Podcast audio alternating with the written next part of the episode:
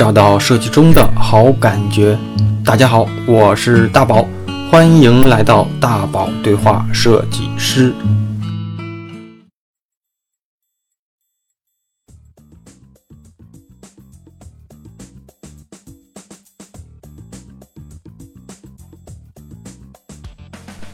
大家好，嗯，我是你们的老朋友大宝。那个一开始啊，我确实得先跟大家道个歉。这一次我真是跳票了。嗯，那个从上一次更新到现在，大概有二十多天了吧。每一天都有人在微信呀、微信公众号啊，或者单独微信我，问我那个什么时候。发文什么时候电台更新？我还是在微信里，就是我还是用在微信里说的那句话哈，嗯，除了感动，我真觉得这是一种更新呀，是一种责任。那个咱们就呃不煽情了。微信关注的小伙伴呢，和喜欢听电台的小伙伴其实习惯并不太一样。就是我也是有订阅电台内容和收听的这一习惯，所以当你经常听到的节目突然停更了，或者延期了，哎，真是特别的不习惯。自己做内容感觉就是不不太明显，但是自己喜欢的节目，嗯，每每每每周的时间都按时收听，突然它哎没了，真是一件特别不舒服啊、不开心的事儿，嗯。我真的能理解每天在电台里，问我什么时候更新电台，嗯，不是在电台啊，是在微信里问我什么时候能更新节目的小伙伴，我这个心情，我真心真意跟大家道个歉。嗯，这一期时隔了二十多天，嗯，我回来了，耶。那个呃，起起电台名字的时候啊。就叫这个大宝对话设计师。一方面呢，我会找一些嘉宾来和我聊某个设计话题，某类设计话题吧。这个是设计师跟设计师之间的这个对话。另一个呢，就是在没有嘉宾的时候，或者是说没空找嘉宾的时候，比如说这期哈，我就自己做内容跟大家对话，是我与你的对话。所以这个大宝对话设计师其实是。嗯，两层的含义。这一期呢，就是我跟大家的这个对话，拜拜，挺挺长时间了哈。其实啊，嗯，找嘉宾，嗯，找嘉宾其实并不太难，对我来说，就是付出的时间成本挺大的，就是总得约好时间吧，约好地点吧，而且这个地点一定得安静吧，然后录完音还得拿回去剪辑编辑，然后发文，他就没有写文章那么容易。我一个人。有空就想，有空就写，就完了。嗯，尤其是你要是遇到一些，嗯，挺合适的，嗯，朋友是个女孩儿，你也总不能往家里领吧？也不能说，哎，咱们录个节目，家里安静，来我家里，啊，你懂的是吧？总之呢，这一期就是我自己讲，哎，我自己讲。一期呢，其实看标题大家也应该能明白了，就是说。嗯，我想说的主要的这个话题呢，就是为什么作为设计师，我要做一个这个喜欢要拼命读书的设计师呢？到底读书对我来说跟设计有什么什么样的关系呢？啊，咱们这一期我来跟大家聊一聊这个话题。其实有人肯定会说哈。那个为什么呢？因为设计师不是应该要多看、多旅游，对吧？世界这么大，我得去看看，是吧？做个书呆子干嘛？那个是文科生，那个是一些书呆子干的事儿，对不对？但是其实我我并不太这么认为。为什么这么说呢？我我在很久之前呀，很久很久之前，应该在两年前，甚至更早，就写过一篇文章，就叫那个标题叫那个为什么设计师要保持阅读。我相信很多设计师小伙伴也都看过，也有很多小伙伴，嗯，是通过看那篇文章认识的我，或者是说看我后期分享的这个设计书单，哎，认识的我。今天我来聊聊那个我对阅读的这个看法，和我读书里的一些技巧来分享给大家哈。嗯，还是从我之前的那个文章开始说起。嗯，就是工作这些年呀，我觉得我自己最大的感悟，就是那个随着时间的那个和阅历的增长，啊，我对知识的这个渴望程度是逐年的增加，慢慢的、慢慢的，我就会，呃呃，经常的骚扰，或者是强迫性的推荐我身边的一些朋友，呃，读一些我读完觉得超级牛逼的书、超级牛逼的文章和觉得看完超级牛逼的电影。我会发现有一些书是真的真的不舍得读完啊，总觉得这本书要是读完了，读完了之后啊，人生少了点什么，就跟有的时候我们看一些好看的电视剧或者是好看的美剧一样啊，你你觉得它很精彩，但是呢，你又不太舍得看完，就怕看完之后没东西可以可以跟它相媲美了啊，这种感觉。肯定会有小伙伴说：“哎，那你不是说有些书你不舍得读完吗？是吧？那你分享几本呗。”嗯，但我想说就是哈，每个人的能力呀、理解力呀、感兴趣的地方其实不太一样。我觉得好的书，呃，不一定每个人觉得看完都会很好，觉得很好哈。我推荐的书呢，嗯，在我的那个过往的书单里都有。然后我每周都会推荐那个读书笔记。其实，看我公众号的人别老问我读什么书。我推荐了那么多书，总归有你自己觉得合适的书吧，哈。而且每一些书都有我的介绍，嗯，我的一些整理的那些关键内容。如果大家不知道呢，可以看我的公众号平台里面的那个左边第一个按钮“读”嘛，嗯，那个按钮上写的“读”嘛，然后往下翻能看到我推荐的读书啊、书单啊、笔记啊这类的。找你觉得在这个时间里，你你觉得感兴趣的，看看我的介绍，看看我的解读，然后去那个去下载电子版也好啊，去买实体书也好啊。嗯，然后我觉得对于设计师来说，肯定还会有人说，哎呀，我根本就读不进去呀，买了买了很多书，依然读不进去啊，对吧？嗯，那个知道很多道理，却依然过不好这一生，一样一样的哈。嗯，我我我想说，就是也许，也许你还没有那种危机意识，那个不太知道自己的这个知识体系里面最缺少哪部分知识，肯定还是有有有一些小伙伴一脸懵逼。嗯，我我跟大家讲讲我是怎么样培养起来这个读书习惯，然后我的一些方法只限于我个人，大家觉得对那就去尝试，如果觉得不对就去。找一些适合自己的方式方法吧。嗯，我一开始跟大部分设计师其实是一样的，就是大学时期啊，我是特别特别的排斥阅读。嗯，肯定还还跟一些小伙伴一样，就是说在后面补一句，就是尤其是那种全是字儿的，我更看不进去，对吧？大家都有过这种这种心得体会。那个时候我就天真的认为，咱们做创作也好啊，做设计也好，应该是多经历。啊，多体验，对吧？多感悟这个世界。设计师都是视觉的动物，应该应该用那种有张力的画面呀，再跟自己内心的小灵感、小想法来碰撞，是吧？才能做出一些好的设计。然后毕业前你会发现，你上学你会很鄙视这个读书啊、学知识，觉得不应该去干这种事儿。但是你在毕业前，你总会有一些呃求职压力呀，这种毕业焦虑啊，对吧？那个时候我就深刻的意识到，就哪怕是平面设计，其实也不单单是学好 PS 那么简单。你会拉个渐变，你会调个图层那么简单，对吧？再怎么创造性的这种职业也好，都一定要有那种理论基础来支撑。嗯，毕竟怎么讲呢？设计它不是纯粹的这种艺术表达，不是想象力的表达，而是基于某个商业的一个。嗯，一个整理也好，是一个满足需求的一项工作。你你可以问问你，尤其是刚毕业不久的这些小伙伴，你也可以问问自己哈。你你大学读下来之后，你看了多少本专业书？除了学校里的教材，然后记住了几本对你印象深刻的专业书？书名、作者，对吧？好好想想。我那会儿就是受这个毕业压力所迫。嗯，其实熟悉我的小伙伴也跟大家聊过这个，我当时的一些小故事，就是我在毕业前我就给自己设定了一个一个目标，就是要读完我们学校图书馆里面跟广告和设计相关的所有书籍，嗯，大学我是学广告方面的设计，广告设计专业的哈。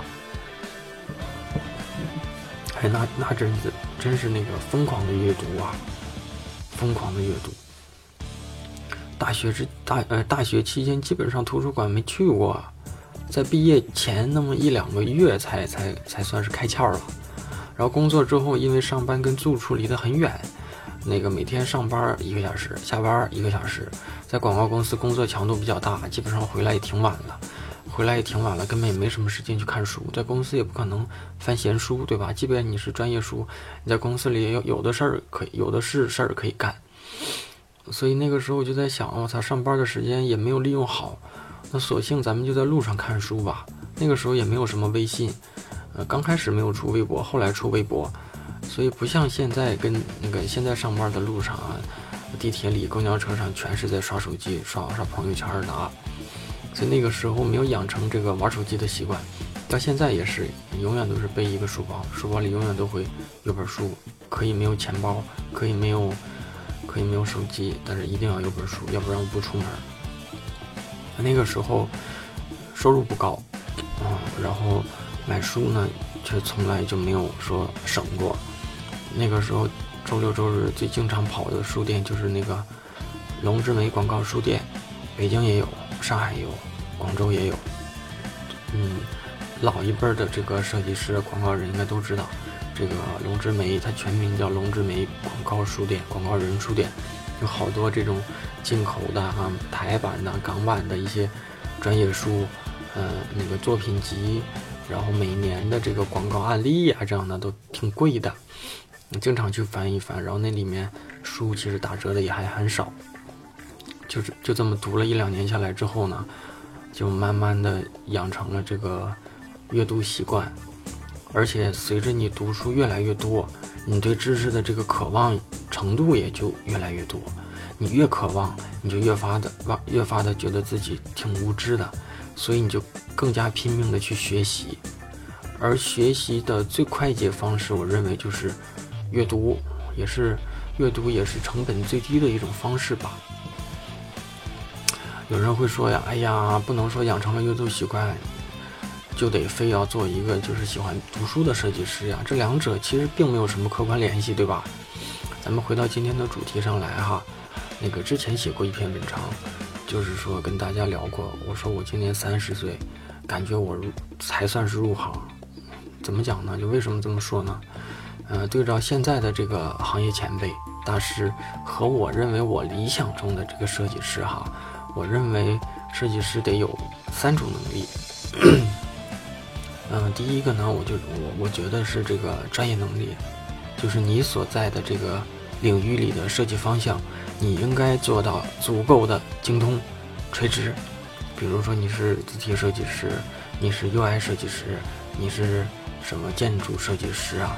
你那个你的专业力一定是区别于其他人的这种核心壁垒。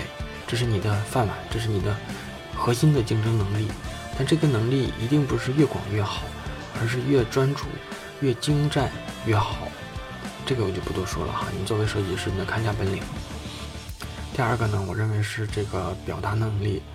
表达能力是，它不是说你要做一个段子手，像苹果的这个总监乔纳森啊、乔纳森啊，是吧？像无印良品的这个总监。设计总监、工业设计总监、深泽直人等等吧，呃，一大把设计师哈，他只能做设计的这个设计大师，肯定也是一个擅长讲故事的设计师。这个跟小说家并不一样，小说家呢表达不好其实没什么关系，用文字和你的读者对话就行了呗。韩寒呢就是那种哎说的没有写的好听，但这不重要，但这并不重要。写得好就够了，对吧？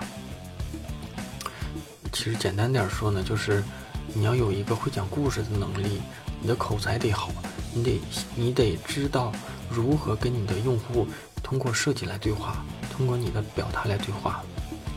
第三个呢，就是那个书写能力。嗯，不是说你设计做得好，你写作文就得写得好，对吧？那个我记得我以前也写过一篇文章，引用的就是那个呃原言在。在设计中的设计里面，扉页里面那句话，嗯，就是嗯，用语言来表达设计是另一种设计行为。嗯，我觉得书写能力好的人呢，思维和知识的整理能力一般都不会差。你别看，你别太小看这种能力哈，咱们都有这种感觉。嗯，就是看了一个电影啊，或者看了一本书啊，觉得好啊，真好，真好，真感动啊，觉得全是感触。你必须要抒发一下你内心的感觉，然后一提笔，你会发现你什么也写不出来，对不对？其实这就是整理能力不太够。其实我觉得，嗯，书写、写作就是对思维的一种整理。嗯，设计本质上，我认为哈，我认为设计本质上就是一种整理。大部分的时候，我们不是在创造设计，啊，艺术可以是创造，但是设计呢，可能是对信息的整理。我认为设计的本质就是对信息的整理，对流程的整理，对材料的整理整理和对关系的整理，对不对？其实大家可以想一想，啊，然后写作呢，就是对你思维的一种整理。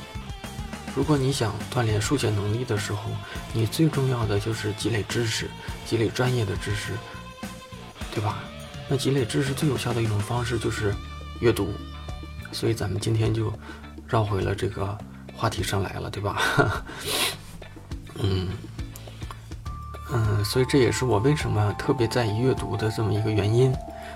嗯，我觉得设计也是一种软实力的积累吧。嗯，有些时候呢，就是两个设计师可能设计的表现力差不多，但是当你当你积累了足够的知识。期间也不断的通过整理你的知识体系的时候呢，你可能看问题的深度啊、广度啊和这种讲设计故事的能力就比他强。其实打动用户、打动用户也好啊，消费者也好，除了这个干巴巴的这个设计力以外、设计表现以外，很大一部分其实是背后的设计故事啊。这就是为什么一些互联网公司总喜欢开设计发布会，他不开发布会。他发布产早些年苹果没有开发布会的时候，和现在每年一个苹果发布会、锤子发布会、小米发布会，它对行业和它的潜在的消费用户的影响和渗透肯定是不一样的。就像说，如果如果要是，嗯我之前的文章也写过哈，像寿司之神，日本的寿司之神，我相信如果不告诉你，给你一盘寿司。不告诉你哪个是他捏的，你自己尝，不见得你就会觉得，啊，他做的就是有那么好吃。我们之所以可能觉得他的他的东西好吃，一定是认为他的精神凝聚在产品上的时候，对我们的这个感染力，对吧？可能这就是它背后故事大更大于产品的这个原因。这就是我为什么在意阅读的第二个原因。嗯，咱们再次又绕回了这个。主题上是吧？然后呢，有人也也也可能会问我，那你平时阅读有没有有没有什么技巧哈？那咱们再来聊聊这个话题。我阅读的方法呢，可能是因为我阅读的时间并不太多，而慢慢的调整和优化出来的。首先，我建议你的是，你想培养阅读习惯呢，呃，从你感兴趣的内容下手。那这个感兴趣里的内容可以是，呃，传记呀。历史啊，是吧？甚至是漫画呀、动漫之类的，但一定不是八卦杂志，不是什么小报消息这样的哈。那个一定是从这些下手，然后最好是纸质书。然后，如果你一开始从你不感兴趣的，但是对你有帮助的这种技术类呀、专业类呀，甚至说这些方法论类的这种这种教程教科书里面这个入手，你一定会就是觉得很枯燥。哪怕你还没等培养出这个习惯，可能你就放弃了。挑一些你感兴趣的内容下手，在自己就是在自己阅读的时候，给给那个阅读一本书每给一个时间周期。大家都知道，就是我我可能是每周读一本书，嗯，我觉得这个节奏比较合理吧，三天也能读，两周也能。但是我一般的给自己的范围就是一周一本。然后你一开始可以定个三周啊、四周啊，甚至两周一本，这根据你自己的难易程度、自己的时间来自己规划。然后别去选，刚开始千万别去选什么历史名著，也别选什么教科书，也别选这种这种虽然很经典、很干货，因为什么呢？这类经典的东西啊，这类教教案性质的东西啊，可能在读的时候需要你大量的这个思考。然后就会让你觉得比较枯燥。我看这类书也很，就是也很慢，也有的也有一些看不进去。所以，所以一开始如果你选择这些干货，但是呢，嗯，比较枯燥，比较有深度，可能你都读读读不大懂。那这样的话，你基本上就不会按时的完成计划。一开始的这个完成度，就会决定你在整个培养习惯过程当中，奠定一个很基础，奠定一个比较重要的基础吧。一开始完不成就很容易慢慢的就恢复你之前的这个，嗯，读不进去书的这个原貌。其实你也懂，对吧？一开始比较重要，门槛设的低一点。嗯，当你慢慢培养起这个设计习惯啊，或者说你慢慢按照自己的这个阅读完成你的阅读周期之后呢？不排除阅读的时候，不排斥阅读的时候，这个时候我倒是建议你把阅读的兴趣从好玩的书、感兴趣的书换成在你这个阶段对你有帮助的书。就是说，如果你这个阶阶段你觉得，哎呀，我的，呃呃，假如说我觉得我的那个版式设计不行啊，我的字体设计不行，还是说我的互联网互联网的专业不行，那你就找一些有针对性的。呃，某一个阶段就开始找这类对你有帮助的、垂直的这种专业书来看，就是这叫什么呢？这就是带着你的问题去找书，那个找书，这样的话你就会有目的，你就别，所以所以很多很多的这个小伙伴就会问我，哎，宝哥，你能不能给我推荐本书？我哪知道你这个阶段需要需要什么类型的书呢？对吧？我总不能推荐你我现在看的书哈。嗯我觉得每个人的喜好也不一样，对吧？我给你推荐个，我我给你推荐一个版式设计，但这个阶段你可能想出国、想留学，你需要的是，是吧？嗯，GRT 什么的，这些什么英语教材，对吧？对吧？嗯，其实，嗯嗯，怎么讲呢？就是我特别认同、特别认同的一句话呢。嗯，前前些年知道的一句话呢，叫。读书最大的成本，不是买书花费的金钱，而是选错书读过后所花费的时间。啊，这句话我觉得读完之后让我太有感触了。就是读书的时候呢，嗯，一定不是从第一页翻到最后一页啊，读完了合上，哎，一定要有目的的这个读书，有目的的来挑选书，有目的的来，来来按照自己的需求来读书。什么意思呢？嗯。以前呢，就是我也是买一本书，哎，挺贵挺贵的哈。打开，从封面、扉页、作者介绍、序，对吧？推荐到目录，再到第一章、第二章，叭叭叭叭叭叭叭叭，到最后一页，哎，合上完事儿，对吧？如果要是把书比着一个人的话，一本新书可能他就是一个你的陌生朋友，他来帮你解决问题的一个朋友，别人介绍过来的，对吧？那你跟这个陌生朋友，如果想快速的从他那里得到帮助，那一定不是你上来就跟他说一些有用没用的。比方说，你啊你，年龄多大？你来自哪？对吧？你为什么喜欢穿个红袜子？你为什么喜欢衬衫系三个扣子？对吧？这些跟你要解决的问题毫无相关。最主要、最有效的方式一定是，行吧，我最近摊上事儿了，这个事情是一二三四五，来吧，你给我支个招吧，对吧？能干就干，不能干走人，对吧？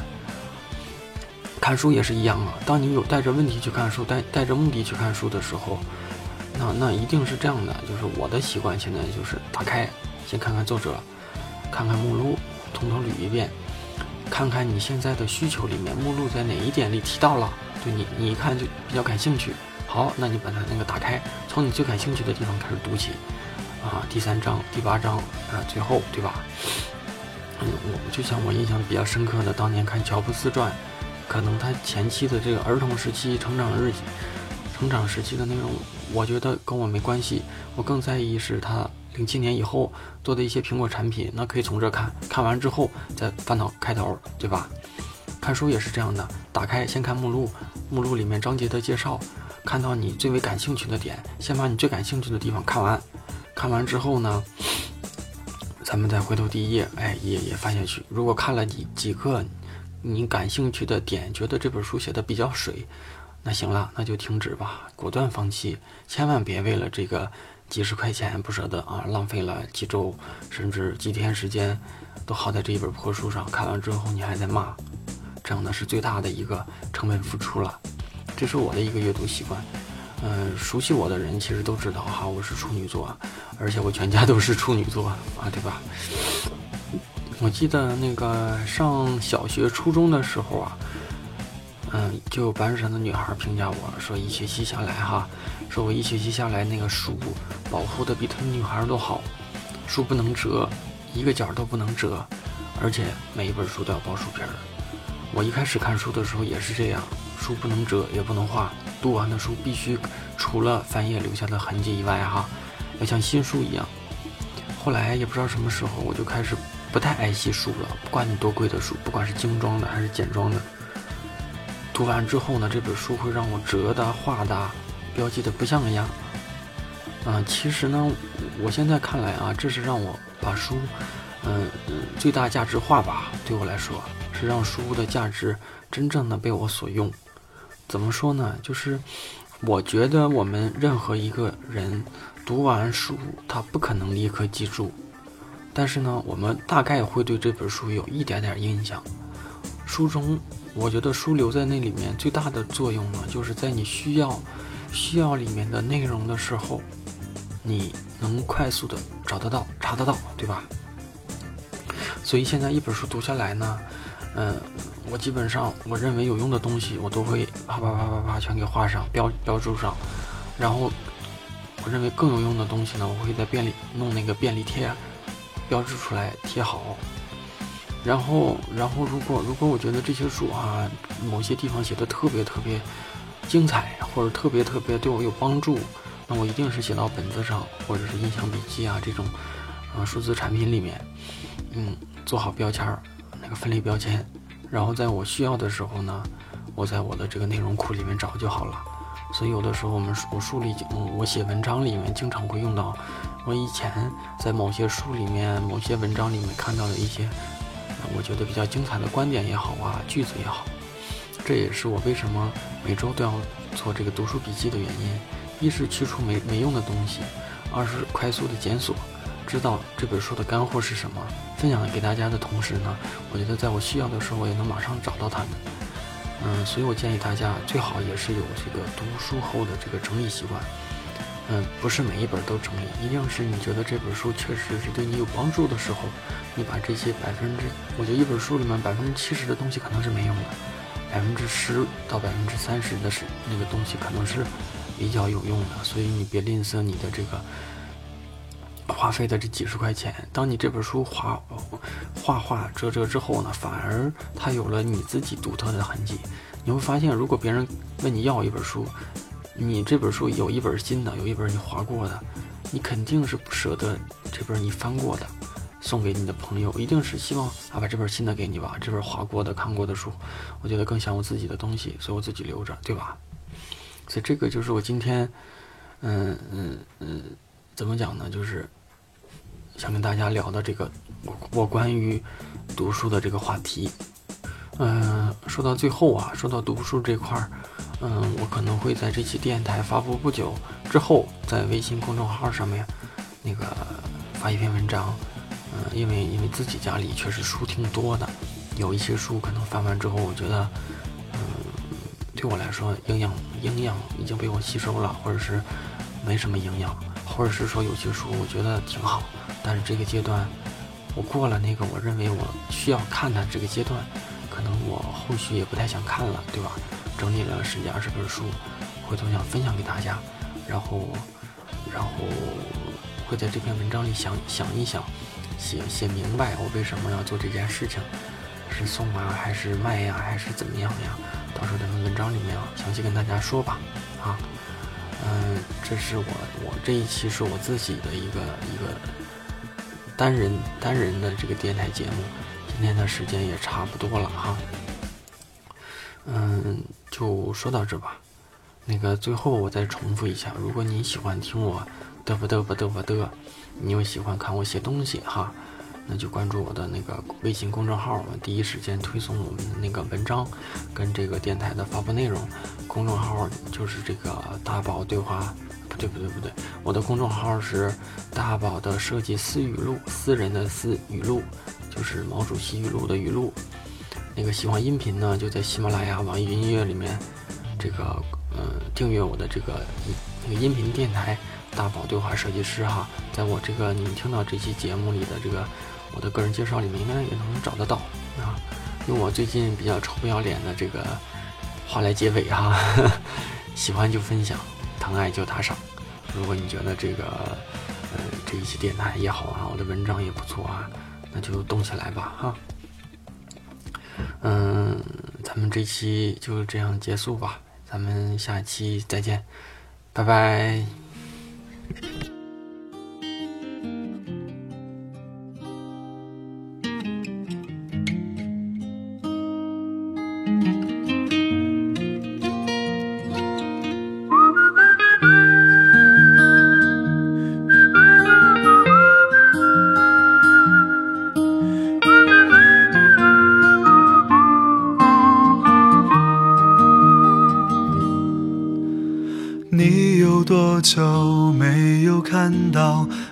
天的繁星？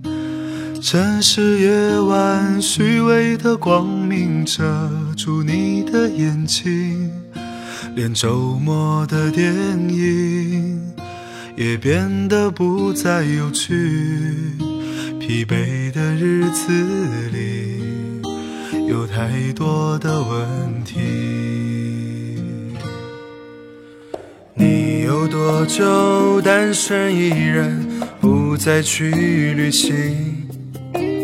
习惯下班回到家里，冷冰冰的空气。爱情这东西，你已经不再有勇气。情歌有多动听，你就有多怀疑。许多人来来去去，相聚又别离，也有人喝醉哭泣，在一个人的北京。也许我成功失意，慢慢的老去，能不能让我留下片刻的回忆？人来来去去，相聚又别离，也有人匆匆逃离这一个人的北京。也许有一天，我们一起离开这里，离开了这里，在晴朗的天气。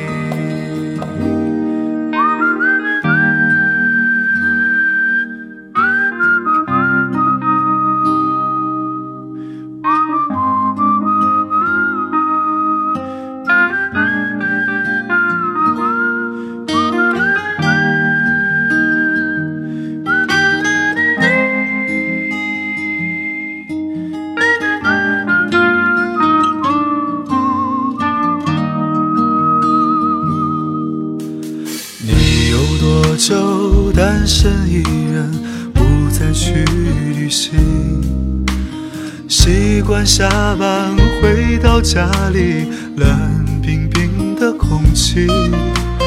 爱情这东西，你已经不再有勇气。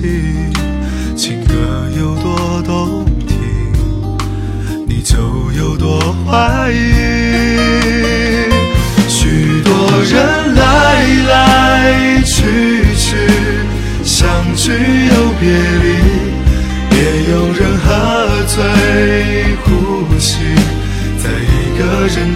的北京。也许我成功失意，慢慢的老去，能不能让我留下片刻的回忆？许多人来来去去，相聚又别离，也有人匆匆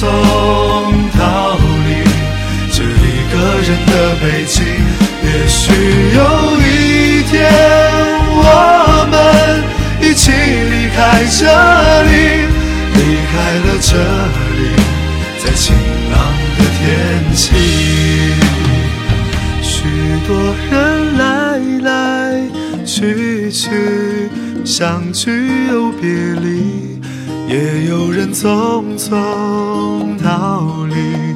这一个人的北京，也许有一天我们一起离开这里，离开了这里，在晴朗的天气，让我拥抱你，在晴朗的天气。